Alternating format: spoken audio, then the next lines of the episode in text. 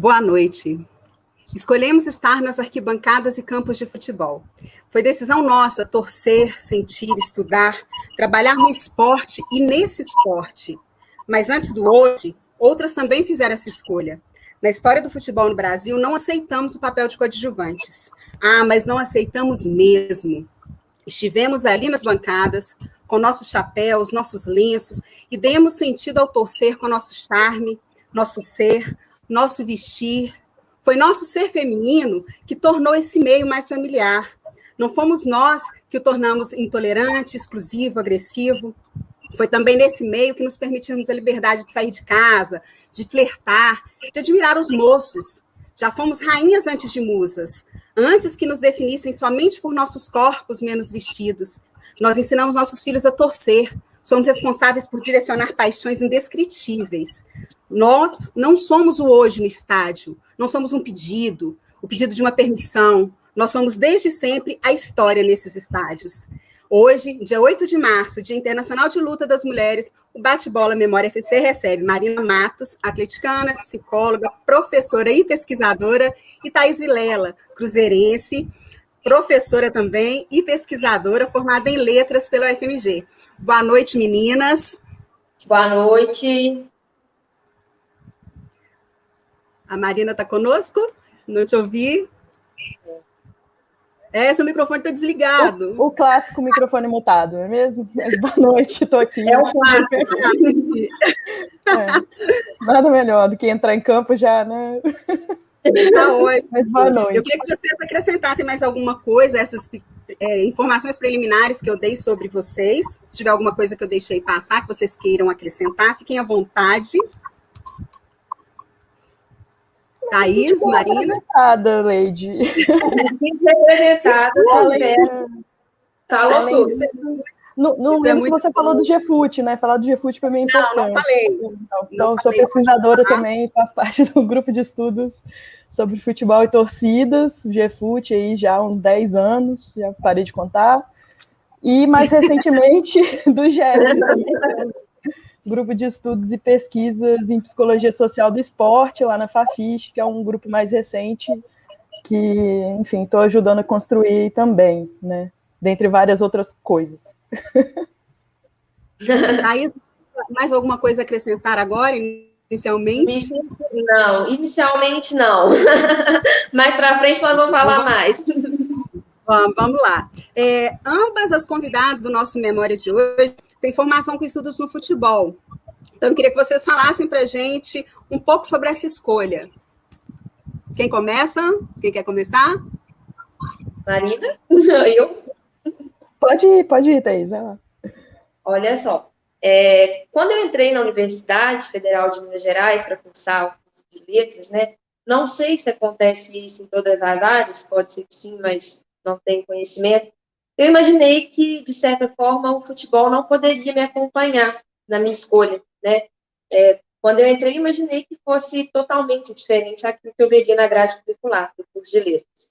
E aí, no início, a gente tem aquelas matérias obrigatórias, e aí, quando eu fui pesquisar o que, eu poderia fazer, eu me deparei lá com diversos estudos sobre futebol, diversas possibilidades ofertadas pelo professor Elcio Cornelsen, e foi aí que eu me apaixonei e vi que, mesmo desde uma faculdade de letras, a minha grande paixão, que era futebol, não precisaria estar excluída da minha formação acadêmica. E aí foi um casamento perfeito, eu fiquei lá com Elcio, fazendo todas as disciplinas que eram possíveis, e foi uma beleza encontrar ele. Então, assim, coloco, coloco as ofertas de disciplina dele, os estudos dele, né, como as portas de entrada para minha formação mais acadêmica voltada ao futebol. Bom, eu, se eu estiver falando demais, por favor, vocês sintam-se à vontade para me interromper, porque para mim resumir essa trajetória é uma coisa muito difícil. Mas antes de fazer psicologia, eu fui atleta de judô, né? Não atleta de alto rendimento. Aliás, enquanto eu pude, eu fiz o possível para não ser, né? Porque às vezes, quando você está muito tempo num esporte, assim, as, é, todo esse, digamos assim, esse jogo, né, de clubes e federações acaba te funcionando muito para esse lugar, mas você tem que competir, você tem que competir. E eu detestava competir simplesmente, mas competia, porque eu tinha que competir. E aí esses questionamentos sobre essa vida de atleta, né, assim, nasciam comigo aí nesse, nesse caminho. Mais tarde eu fui fazer psicologia e já um pouco interessada, né, em saber o que era essa psicologia do esporte, mas tive uma formação bem diversa de tudo que eu podia fazer, eu fiz, né, desde a, das áreas voltadas para clínica, a, a políticas públicas, psicologia social, tudo. Porém, eu tive a sorte de, na época, já também há mais de 10 anos, não vou saber dizer, enfim, eu formei em 2008. Na época, não era tão comum nos cursos de psicologia você ter na grade curricular as disciplinas de, de psicologia do esporte, mesmo como optativas, assim. Uhum. Mas eu tive a sorte que, na época, o Eduardo Silo, que é um, um, enfim, um psicólogo do esporte muito reconhecido até hoje em dia, né, foi psicólogo da, da Seleção Brasileira de Futsal masculina, e ele estava dando aula na PUC naquela época, então ele oferecia muitas disciplinas né, voltadas para a psicologia do esporte. Assim. Então, eu tive o privilégio também de poder fazer estágio em um ano com uma equipe infanto-juvenil de vôlei infantil. Então, eu tive uma, um contato muito grande para as pessoas que estavam se formando em psicologia na minha época, né, em relação a, a outros cursos, outros lugares. E aí, bom, esse, esse interesse foi caminhando comigo quando eu tive que escolher fazer a escolha lá de um TCC, eu novamente pensei, ah, mas eu não quero estudar essas coisas que todo mundo estuda em psicologia, né? O que era para mim isso, que todo mundo estudava uhum. em psicologia. Eu quero alguma coisa ligada às artes, eu quero alguma coisa ligada aos esportes, sei lá. Na época o Galo estava na série B, né? Então eu muito revoltada da vida, questionando mil coisas, formação de jogadores e tudo mais. Falei, não é isso, vou estudar formação de jogador, vou ver o que que, né, o sonho de ser jogador de futebol e falando aqui de meninos, na época a gente pouco pensava né, em incluir a palavra né, futebol jogado por homens, né, porque futebol simplesmente já dizia disso, como em muitos espaços hoje em dia ainda diz. E nisso eu comecei achando maravilhoso, super inovadora o que eu estava fazendo, até descobrir que existia todo um outro universo, né, assim, muito fora da psicologia é, já trabalhando esses assuntos, aí fui ter contato com o livro lá do Arley Damo, do Dom a Profissão, né, que, enfim, e, e do, uhum. posteriormente do José Paulo Florenzano, né, ambos, assim, muito básicos nos estudos que eu, né, que eu comecei lá atrás, e nessa, de tanto ser empurrada para frente, porque eu chegava nos lugares e as pessoas falavam, não, mas isso aqui não tem nada a ver com o que a gente estuda aqui, isso aqui não tem nada, fui chegar lá no GFUT, e aí, né, como o Silvio, que é coordenador lá, diz às vezes, igual né, cachorrinho que é deixado na porta lá, abandonado, né, caído do caminhão de mudança, estava lá mais perdido aqui, sei lá o quê, comecei a conhecer todo esse universo também da educação física e dos esportes, voltados mais para a área do, do lazer, e em paralelo a isso, na minha formação, né, fiz mestrado, doutorado fora da UFMG, isso para mim é uma coisa boa, né, porque eu acho que é, não que eu não gosto do FMG de maneira nenhuma, não é isso. Mas é interessante eu estar em contato com um grupo de pesquisa, enfim, cheio, cheio de gente de diversas áreas, a maioria da educação física, mas de outras áreas também, e também circular em outros meios, né, que, enfim, com outras conversas, eu acho que valorizo muito isso na minha formação, assim, me sinto muito privilegiada por isso. E aí eu fui levando futebol por onde eu ia, né? Basicamente isso. Fazer um mestrado na psicologia social, trabalhando futebol, não sobre psicologia do esporte, né? É, aí eu estudei um pouco sobre o, o, trabalho do psicólogo do esporte em categorias de base de futebol de meninos, né? E posteriormente fui tentar entender essa relação entre trabalho e neoliberalismo, né, nesses jogadores que se formam, mas não estão nas grandes vitrines aí do futebol. Também, uhum. resumidamente, também lá nas ciências sociais, onde o futebol, é, assim, já, já havia construído, né, um campo é, amplo sobre a discussão, mas não existia, não, meu orientador, por exemplo, não estudava futebol, né? Então, enfim, é por esses caminhos eu fui sempre levando o, o futebol comigo debaixo do braço para onde eu ia. É interessante essa fala da Marina sobre a gente encontrar nessa área de estudos do futebol gente de todas as áreas, né? Eu venho da comunicação e encontrei lá na UFMG também os direcionamentos para mim dentro das minhas, dentro dos meus sonhos, as coisas que eu almejo, né? Foi lá no GFUT que eu uhum. conheci a Marina, que eu conheci o Marcos. A Marina foi minha professora na pós-graduação, né? Então, assim, nos cursos da UFMG, a gente vai encontrando assim é, gente de muitas áreas, né? Eu estou aqui caminhando, rastejando, querendo entrar na história, aprendendo pra caramba aqui no UFC, com um de historiador feito já, mas com muita vontade de continuar aprendendo, e é bacana isso, você vê, a, a Thais, ela é de letras, e com estudos no, dentro da área né, dos esportes também. É interessante a gente pensar que a mulher está para além das arquibancadas, né? Porque a gente tem uma discussão constante sobre isso, sobre o papel da mulher no futebol. Né? Tem gente que acha que a mulher é só torcedora ali na arquibancada, não é? A mulher também é estudiosa do futebol, e é bacana a gente pensar isso, né? Thaís, no final de semana a gente conversou e você me falou que quem dita as regras da sua travessia é o Cruzeiro. Eu queria começar com você por essa afirmação que você fez. Infelizmente, a gente ainda encontra aí pessoas que vivem lá no tempo das cavernas é, sobre essa relação mulher e futebol, né? Ou que, na verdade, elas desconhecem essas trajetórias infinitas que tantas de nós temos, né? Então, é, essa sua fala, essa sua frase foi muito forte para mim. Eu queria que você falasse sobre ela. Bom, é, minha história, né, com, com o Cruzeiro começa num momento em que assim, uma história de, de participação em arquibancada em si. Começa num momento em que, por mais que não tenham tantos anos assim, eu vejo que nesse período de tempo que passou de mais ou menos, é, vamos colocar no máximo 20 anos, muita coisa mudou. Então, a partir do momento que é, eu me coloquei como torcedora do Cruzeiro, né, e queria participar daquilo ali como uma torcedora, né, dona da minha própria jornada como torcedora, eu senti, né, muita gente, mas muita gente de um núcleo muito próximo se voltando contra mim, né? Eu tinha eu tinha tias, por exemplo, eu saía sempre com a camisa do Cruzeiro, eu tinha tias que falavam, mas por que, você tá com essa roupa? Por que, você tá vestindo? E aí já entravam em questões, né, que problematizavam sexualidade, né, que, que vinham com outras discussões que não cabiam dentro daquela coisa ali, que devia ser um ato muito simples, mas que virava algo muito grande, né, porque você ter uma, uma uma pessoa, uma criança, né, na transição para a adolescência, se autoafirmando como torcedora, indo à arquibancada, entoando cânticos dentro de casa, né, dentro da casa da avó, do avô, aquilo ali não foi, não foi bem aceito. Então, assim, é, eu vejo que o que ditou minha ruptura com as estruturas patriarcais machistas, dentro da minha própria casa, dentro da minha própria família, foi o Cruzeiro. Então, tudo começa, né, quando, quando o Cruzeiro é, me arrebata, entram também na minha vida né, posturas e questões teológicas que eu só fui entender mais tarde.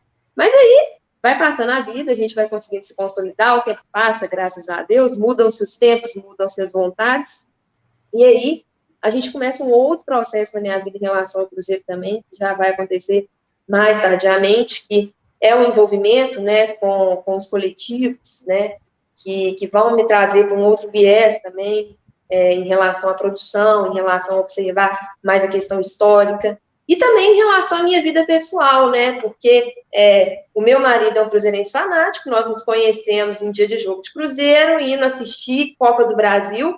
Então, assim, né? Não tem, não tem como falar outra coisa. O Cruzeiro é quem dita as regras da minha vida e rege a orquestra, que é, que é a minha existência.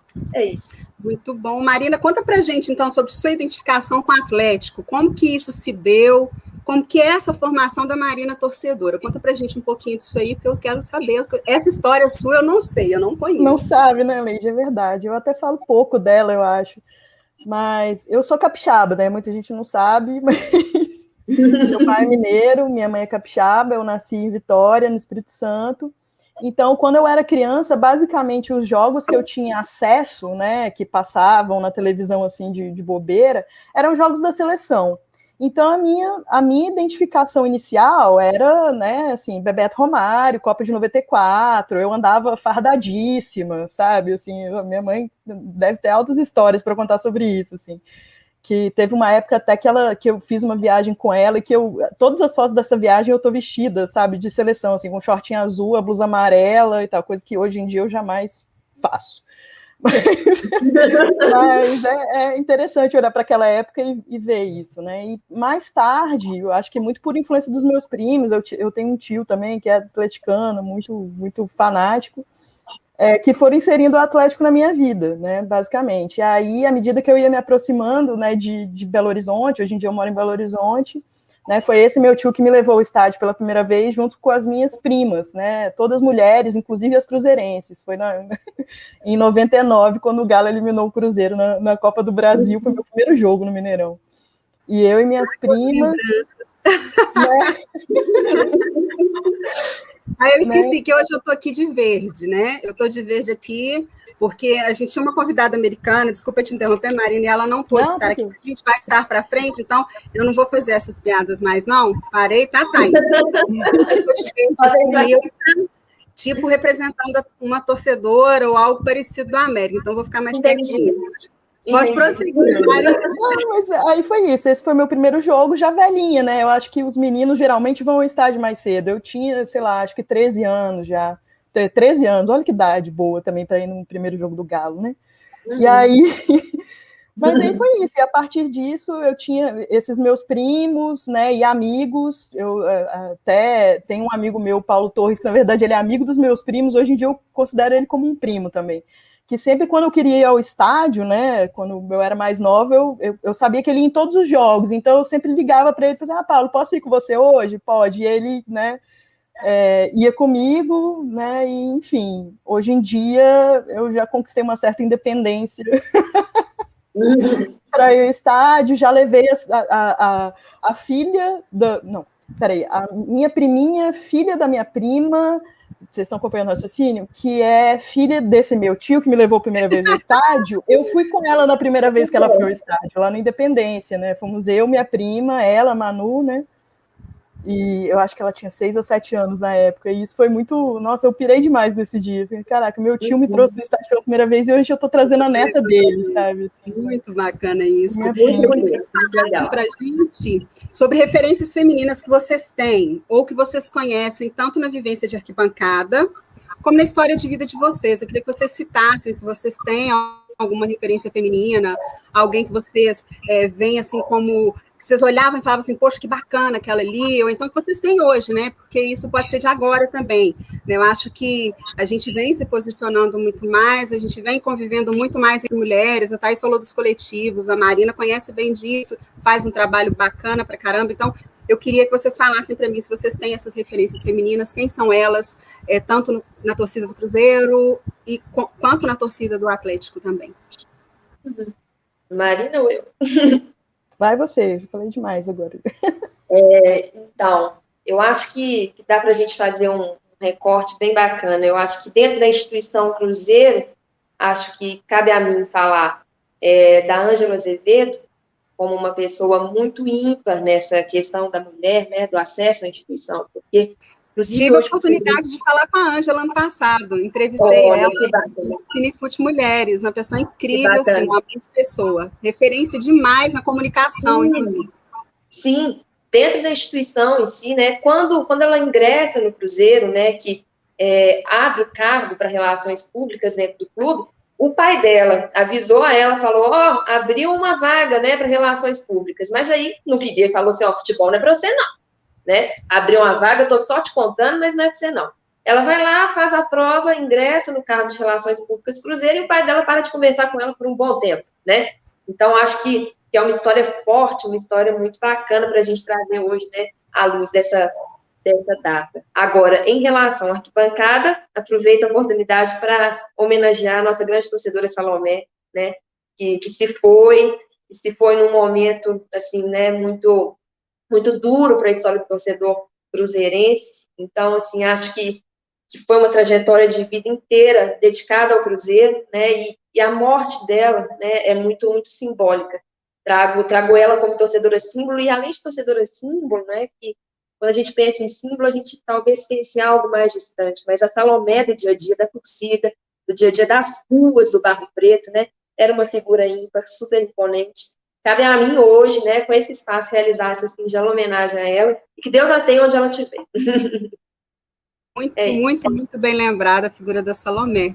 Né, ela é referência é, entre a, na formação da, da, torcida feminina em Belo Horizonte, acho que é um dos nomes assim para a gente lembrar. Muito bom mesmo ter lembrado dela. Marina?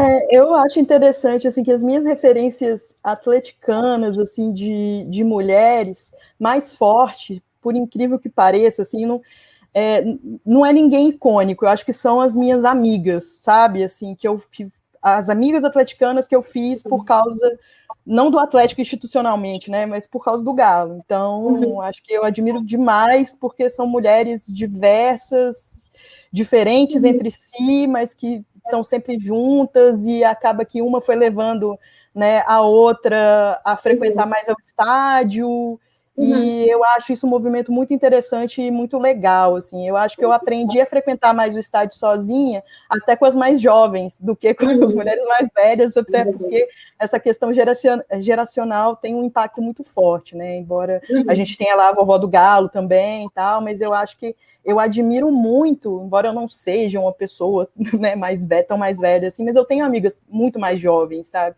E às vezes eu me me pego nessa pira, assim, falo assim, cara, como, como que é interessante, sabe? Que para essas mulheres mais jovens, às vezes eu vejo que certos crivos já não se passam mais pelo, pelo corpo delas tão fortemente como passaram por mim ou por mulheres né, mais velhas do que eu, assim. Então, eu admiro muito e tento aprender muito também com uhum. elas, e assim, citando a Patrícia Muniz, porque a gente, a gente brinca às vezes que nós somos as amigas da Paty, porque foi, foi, foi a Paty que meio que foi reunindo né, uhum. todo mundo. E... Eu fico aqui escutando e vibrando com essas coisas que eu adoro, né? Eu é, fico então, arrepiando, Marina. A história da Thaís, você falando aí, isso mexe mais comigo. Ai, ai, ai. É, eu, ve, eu, eu tô no momento que é isso, assim, eu vejo a minha priminha lá, de vez em quando minha prima me dá notícia dela, assim, nossa, ela tá vendo o jogo do Galo que tá pirando, e ela ainda uhum. tem pai São Paulino, tem uma certa, né, uma tensão ali, que a gente fica meio que, né?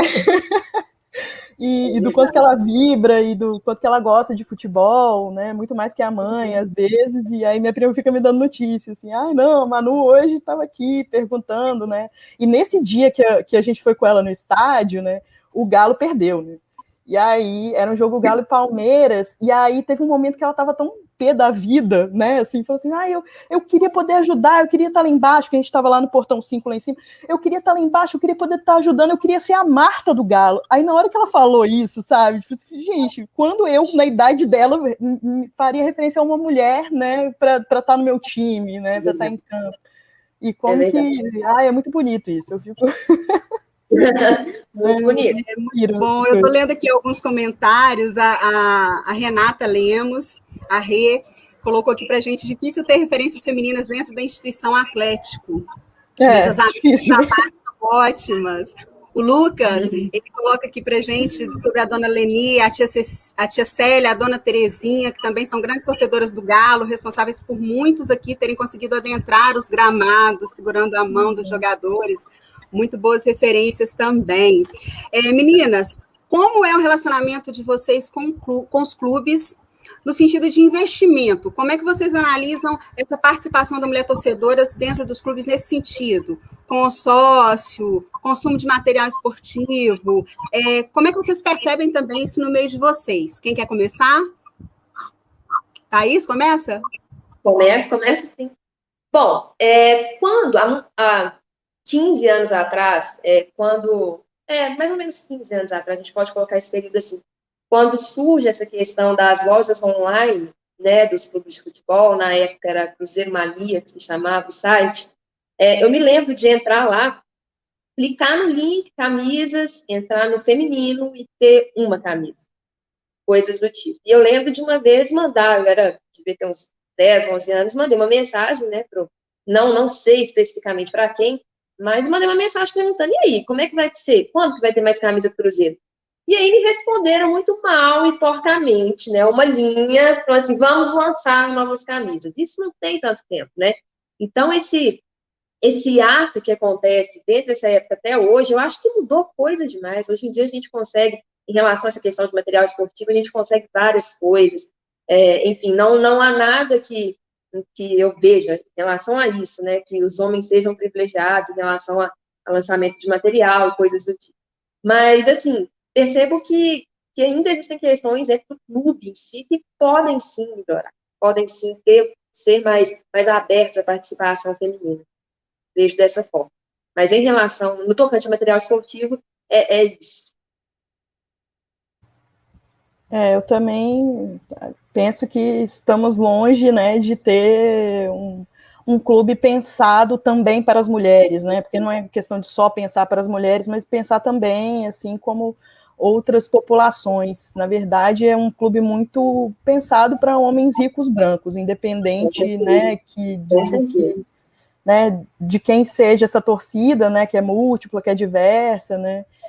E uhum. aí eu acho que a relação das mulheres com o Atlético é cada vez mais sofrida nesse ponto, né? Porque eu acho que tem uma, uma questão é, primeira que atinge a qualquer torcedor, torcedora, que é essa questão do, do sócio só ser sócio para consumir, né? Você só interessa uhum. enquanto você está pagando lá seu galo na veia, enquanto você compra os produtos. Eu tenho uma resistência danada, vou dizer que essa camisa aqui foi um apaixonamento, assim, o marketing do Galo me vendeu direitinho, porque no início da pandemia, aquela coisa da camisa desenhada por torcedor, sabe? Tipo, eu caí igual uma patinha nisso. Mas a camisa é bonita mesmo, vai, vamos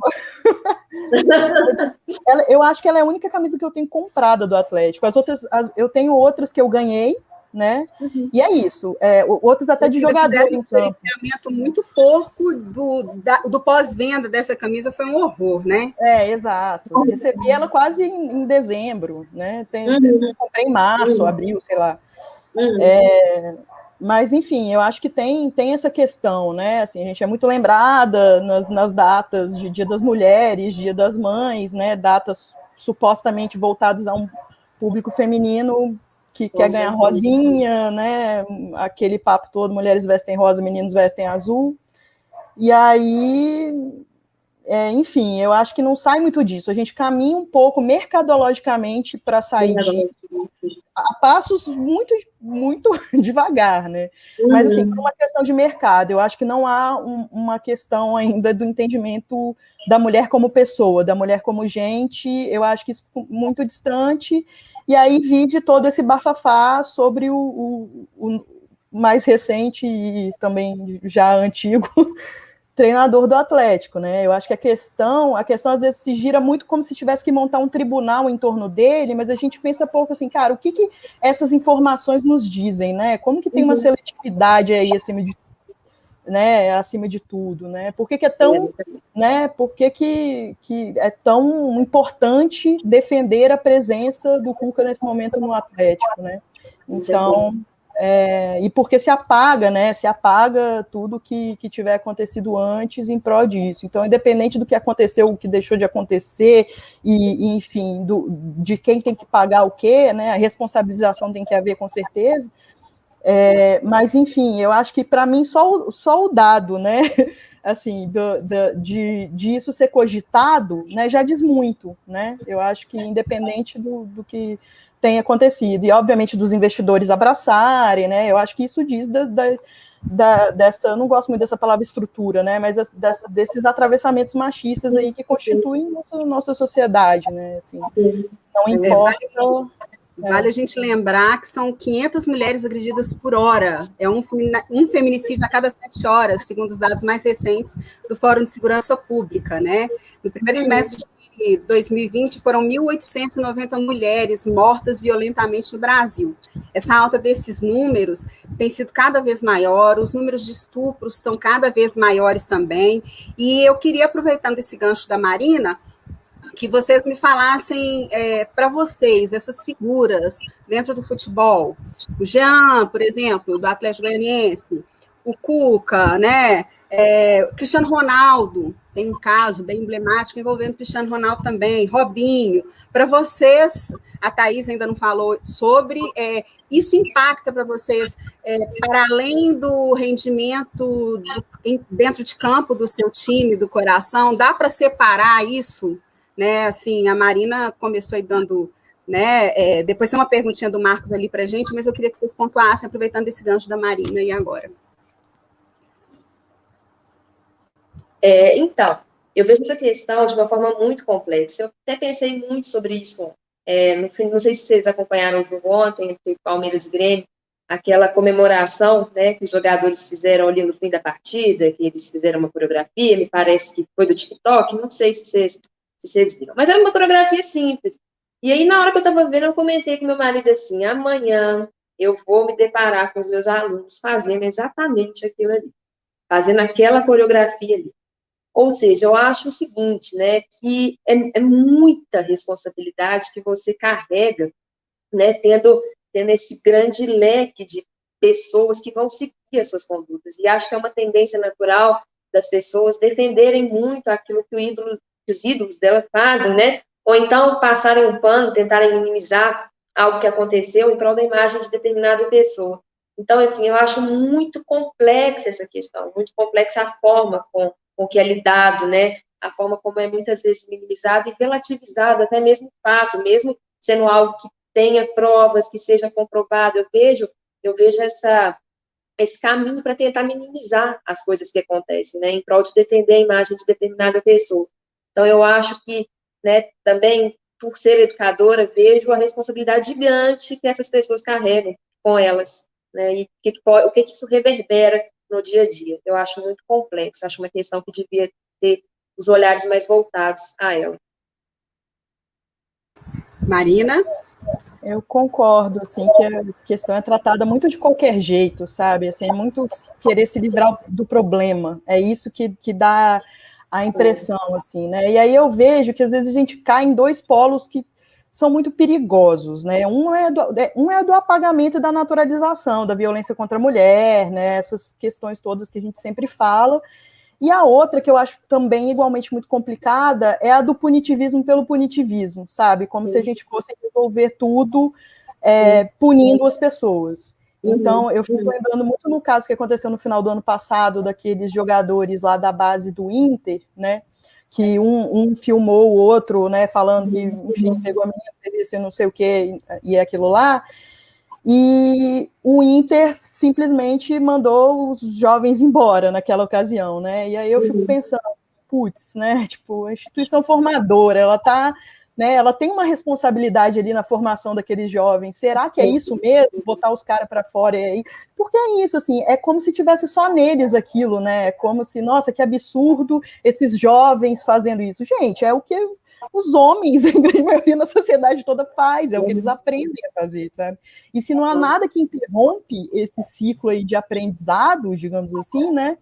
É isso que vai continuar acontecendo. Você vai punir o, o rapaz, o rapaz vai ficar com raiva, muitas vezes não vai entender, né? Vai se sentir punido e, e e excluído, e aí, aí, assim, uma coisa também que, que né, é fato, né, a gente pune com muito mais facilidade jovens negros, né, homens é, negros do que um cara branco como o Cuca, que, né, assim, não é à toa, né, assim, que, que tá aí até hoje como técnico, que tudo foi muito minimizado, muito abafado uhum. e tudo mais, né, nem cheguei a ver as últimas entrevistas recentes, porque eu confesso para vocês que às vezes eu não tenho mais paciência. Essa vontade de alienação também me tomou nos últimos dias, sabe? Chegou um momento que eu falei, eu não quero saber mais, porque foi fazendo mal, né? É, meninas, o Marcos, ele está perguntando para a gente aqui assim, como pais de duas meninas, qual conselho vocês me dariam e qual legado gostariam de ter recebido do pai de vocês em relação ao futebol? E aí? Conselho e o legado que gostariam de ter recebido? Bom, vou começar então. É, eu tive muita sorte de ter um pai que sempre me levou para a arquibancada, que me ensinou, apesar da gente torcer para times diferentes, foi meu pai que me ensinou a torcer, o que é ser um torcedor, né, no caso, uma torcedora, nunca minimizou o que eu tinha de tecer de comentário em relação a algum jogo, né, era um cara que lia revista Placar e quando terminava de ler me passava e a gente conversava a respeito disso, era um cara que quando o time dele ganhava colocava no último volume o hino, tremia as estruturas do prédio, ia para o Maracanã e voltava com todos os enfeites possíveis do jogo e me dava de presente, era isso meu presente. então, assim, o que eu aconselho a ele é agir como meu pai agiu, né?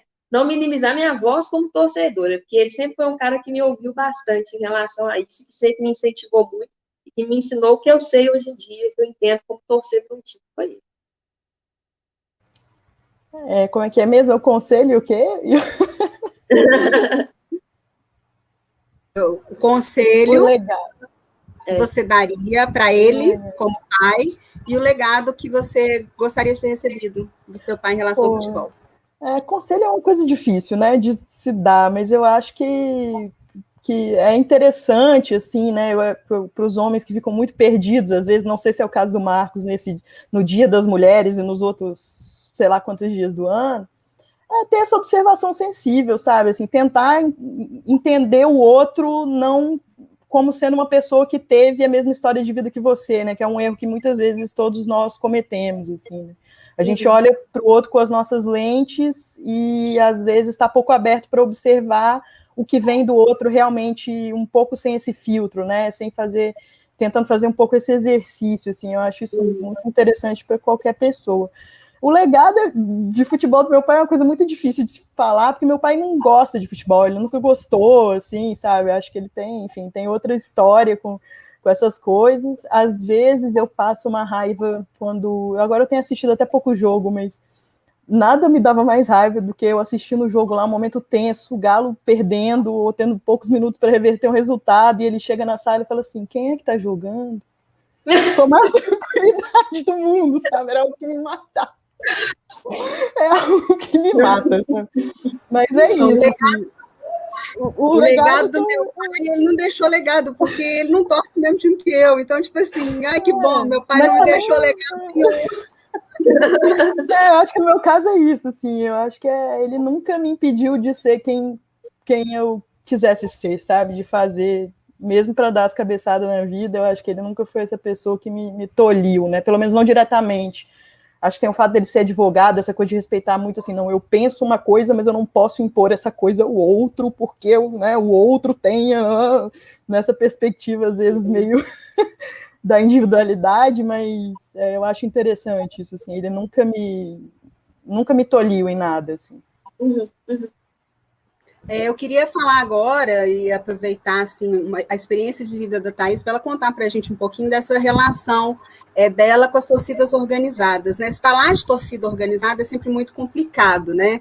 Eu já vivi muito esse ambiente de torcida organizada, não sou contra as torcidas organizadas de maneira alguma, tem algumas ressalvas que eu gosto sempre de fazer, porque para mim, assim, é a opinião, minha opinião muito é, é, sobre elas, muitas, muitas delas, sabem, em alguns momentos se sentirem muito donas da paixão alheia, sabe? Eu gosto até, uso muito essa expressão em alguns momentos que eu presencio nas redes sociais, né? Mas eu queria também que a gente deixasse bem claro que elas, faz, elas têm um papel muito importante dentro dos estádios de futebol, elas não são o vilão e a culpada única e exclusiva pela violência que a gente vive dentro e fora dos estádios com relação ao futebol. Então, tá, conta para a gente um pouquinho. Você tem uma experiência com torcidas organizadas, eu queria que você falasse para a gente um pouquinho, depois Marina também fala a opinião dela a respeito. É, eu acho que as torcidas organizadas, elas são, elas são blocos muito ideológicos, então a gente colocar todas elas, né, como uma coisa só, é algo muito complicado né? Então, assim, dentro da minha vivência, né, porque eu, eu nasci, nasci e fui criada num berço esplêndido, né, de, de torcidas organizadas, meu pai, meu padrasto, né, meu marido, hoje em dia. Então, o que eu posso assegurar, assim, dentro da vivência, é que as torcidas, elas têm pensamentos muito diferentes entre elas, né, não, não, são, não são blocos concretos de pensamento, e isso é uma coisa muito interessante. E ter é, esse trânsito fácil entre elas faz com que a gente consiga aprender várias coisas, né, e assimilar o que for melhor de cada uma, né, porque não, a gente não, enfim, né, são, são indivíduos, são pensamentos, e todas elas passam por gestões também, por administrações, por pessoas que estão à frente delas, né, então muda com o tempo também, a atuação, a forma de pensar, de agir, o que, que vão fazer, de que lado estarão, né, enfim, é, é uma questão que a gente tem que observar o tempo, né? Com o tempo, o que, que é? Não tem como a gente configurar, colocar rótulos, é isso, é aquilo. Não, não é bem assim, né? As questões vão mudando, todos os anos elas vão mudando. E é isso que eu penso, assim. Enfim, em relação a esse assunto que você trouxe. Agora, em relação a ser torcedor organizado, né, é, é uma, é uma grande festa. Não só uma grande festa, há momentos de tensão, há momentos de turbulência, né, é, penso que assim como a minha vida, né, a deles são muito mais regidas pela instituição em si, né, talvez um pouco, muito mais pela instituição do que pela, pelo simples ato de torcer, né, mas, de modo geral, é algo super positivo, algo super produtivo, algo que super agrega, lá estão os grandes amigos, lá estão as pessoas que respeitam, né? Existe um, existe uma, um código de cordialidade dentro da torcida organizada, as coisas não são feitas de maneiras aleatórias, né? Existem regras, existem regras a serem seguidas e existem grandes homens e grandes mulheres dentro delas. Bom, nesse assunto das torcidas, eu tenho uma experiência muito maior como pesquisadora do que efetivamente como torcedora. Eu nunca estive ligada à torcida organizada, mas tem até amigos que são, né? Pra... é, eu tenho até um amigo de torcida organizada, brincadeira, gente, mas é, é eu as, gosto de assistir jogo no meio da galocura, não faço parte da galocura, é, enfim, entendo todas as torcidas que surgem a partir também de conflitos com a galocura, né? Enfim, mas eu acho que no Brasil é, as dissidências e eu acho maravilhosa essa diversidade, sabe? De, de, torcidas na arquibancada que conseguem se organizar, cada uma de uma forma, né? Lá no GFUT agora a gente está com uma, uma, pesquisa nova aí sobre esse, sobre esse tema, né? Além das, das organizadas clássicas, incluindo aí os coletivos e movimentos também, né? Que, enfim, formas outras de se organizar, né? Que, que montam outras estruturas e né, têm outros fazeres. Mas é, eu acho isso, assim, são. É, a, a gente vive num mundo que já nos né, nos leva muito, e até muito subjetivamente, objetivamente também, a nos individualizar cada vez mais, né? Somos cada vez mais indivíduozinhos voltados para o próprio umbigo, para o desenvolvimento pessoal, né? Para o empreendedorismo de si, num mercado que o que vale da gente é a nossa capacidade, né? De, de produzir, de, de quão grande a gente consegue tornar essa microempresa individual aí que somos nós mesmos, né? Então, eu acho louvável que ainda existam grupos que se organizem, né, independente da, da, enfim, dos objetivos, independente das questões que a gente possa ter né, é, em relação a isso, eu encaro que a própria existência deles é uma resistência.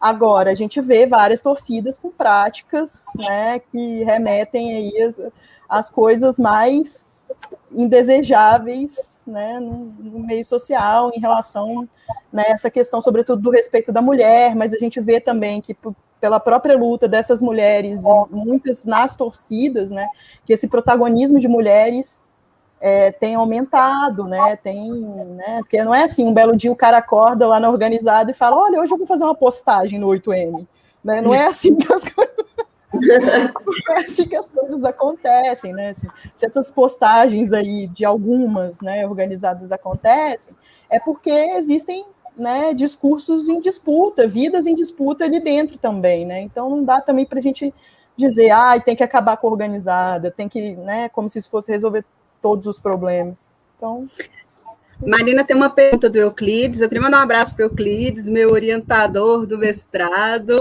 que está acompanhando a gente. E ele deixa uma questão para você.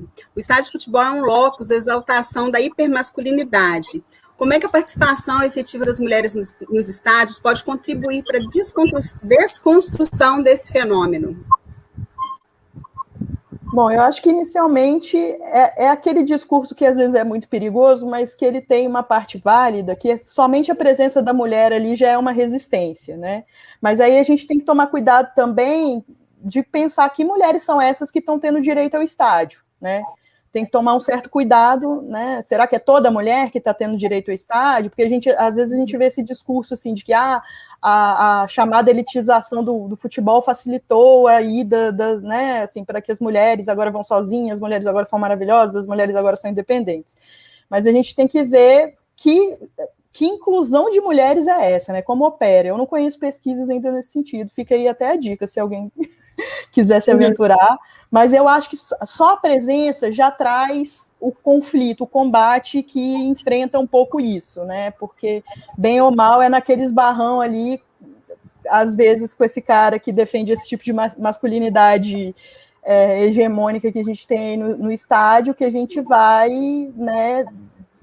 É, digamos aí, suscitando outros modos de vida, de circulação, né? Eu acho que o, o conflito ele é fundamental nesse ponto, né? Porque Se a gente Com também certeza. ficar o tempo todo achando que está tudo lindo, que está tudo maravilhoso, a gente não vai em lugar nenhum. E não está mesmo, né? Nós é. temos uma pergunta aqui do Eduardo.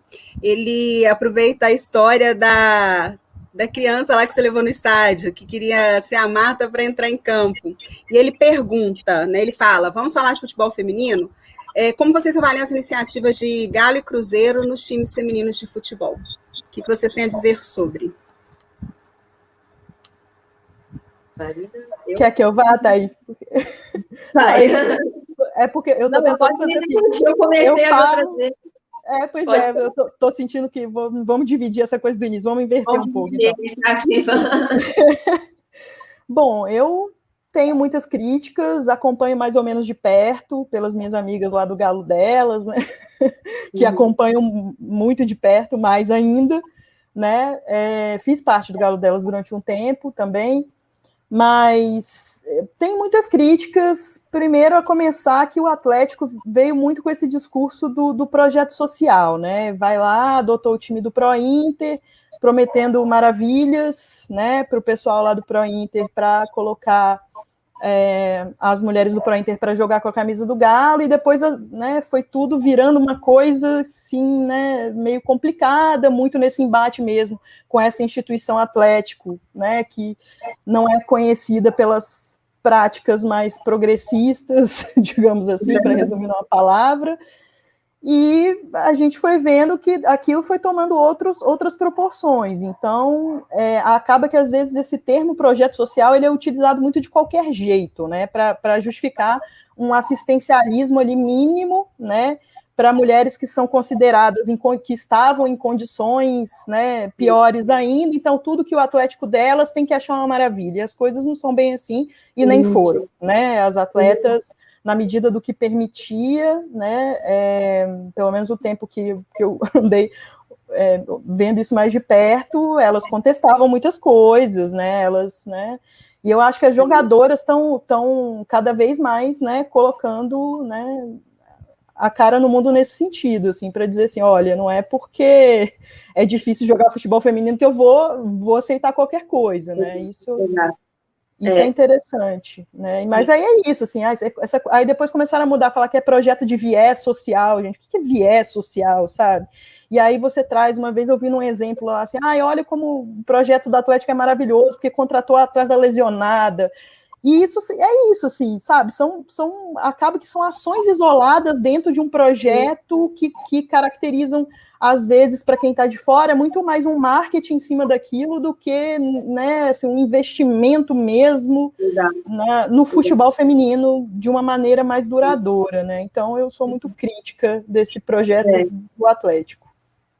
Eu, do mesmo modo, compartilho muito com essa questão que a Marina falou, principalmente em relação, assim, né, se eu tivesse que focar num ponto principal, focaria na ausência de divulgação da, enfim, das partidas, dos eventos, das movimentações em relação ao futebol feminino do Cruzeiro. É muito complexo achar esse tipo de informação. Às vezes eu vou procurar, assim, eu custo a conseguir achar alguma notícia, tem que passar, descer página no Google para achar lá o que está acontecendo.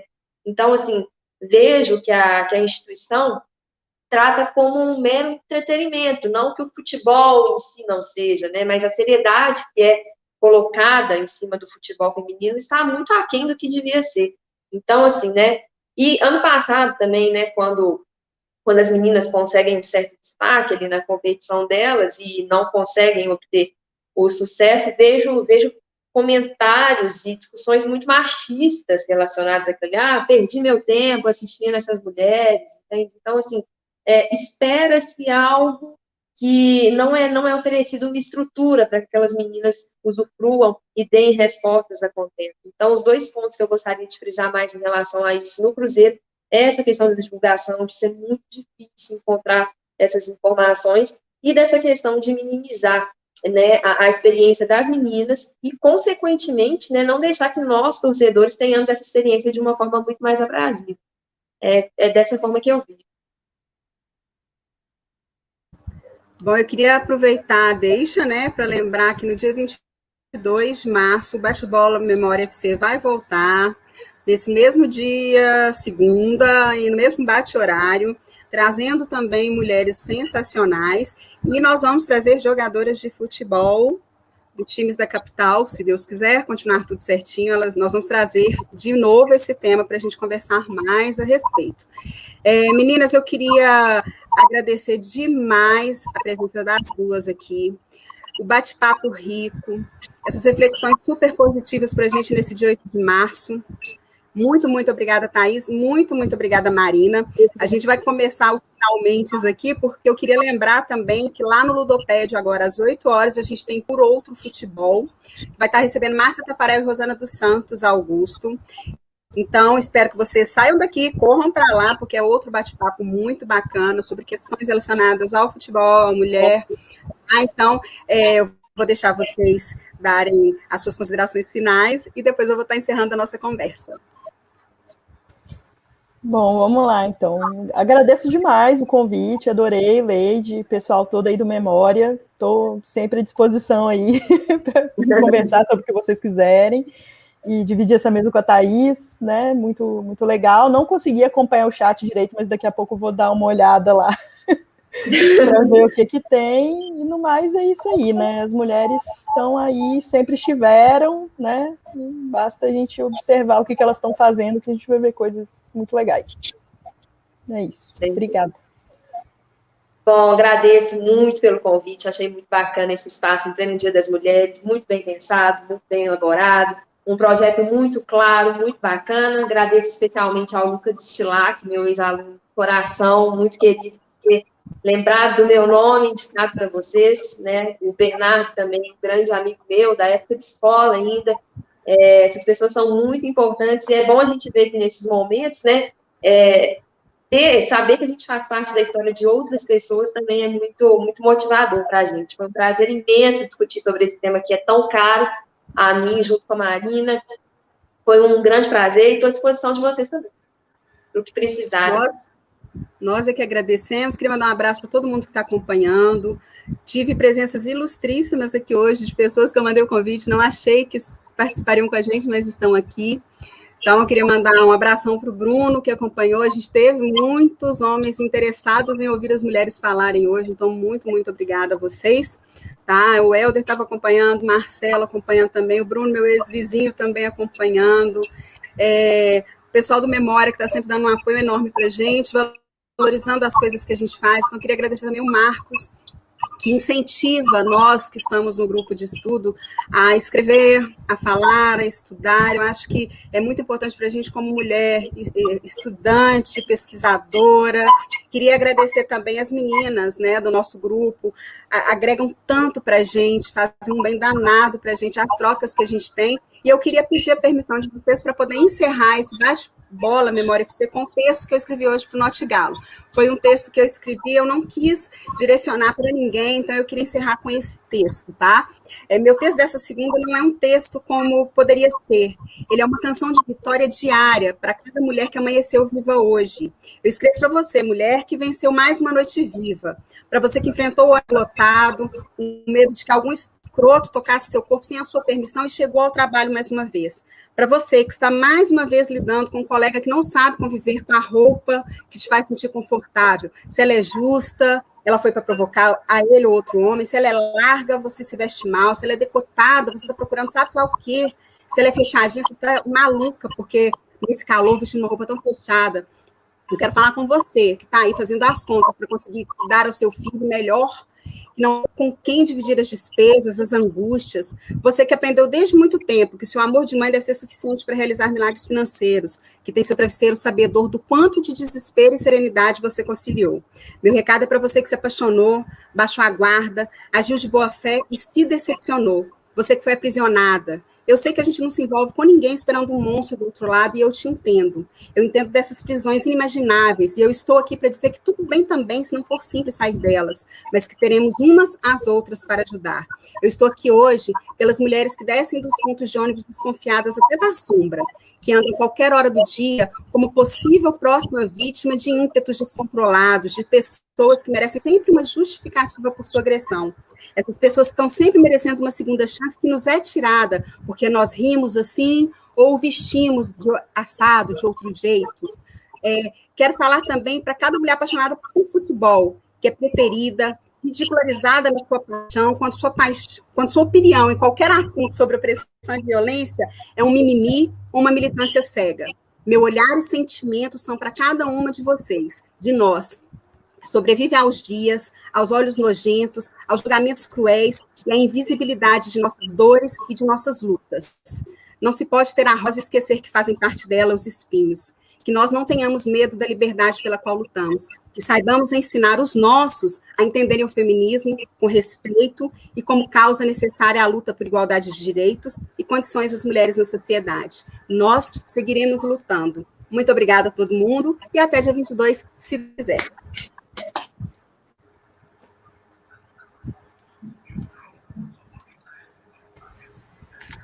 Respeita, respeita, respeita as mina, porra.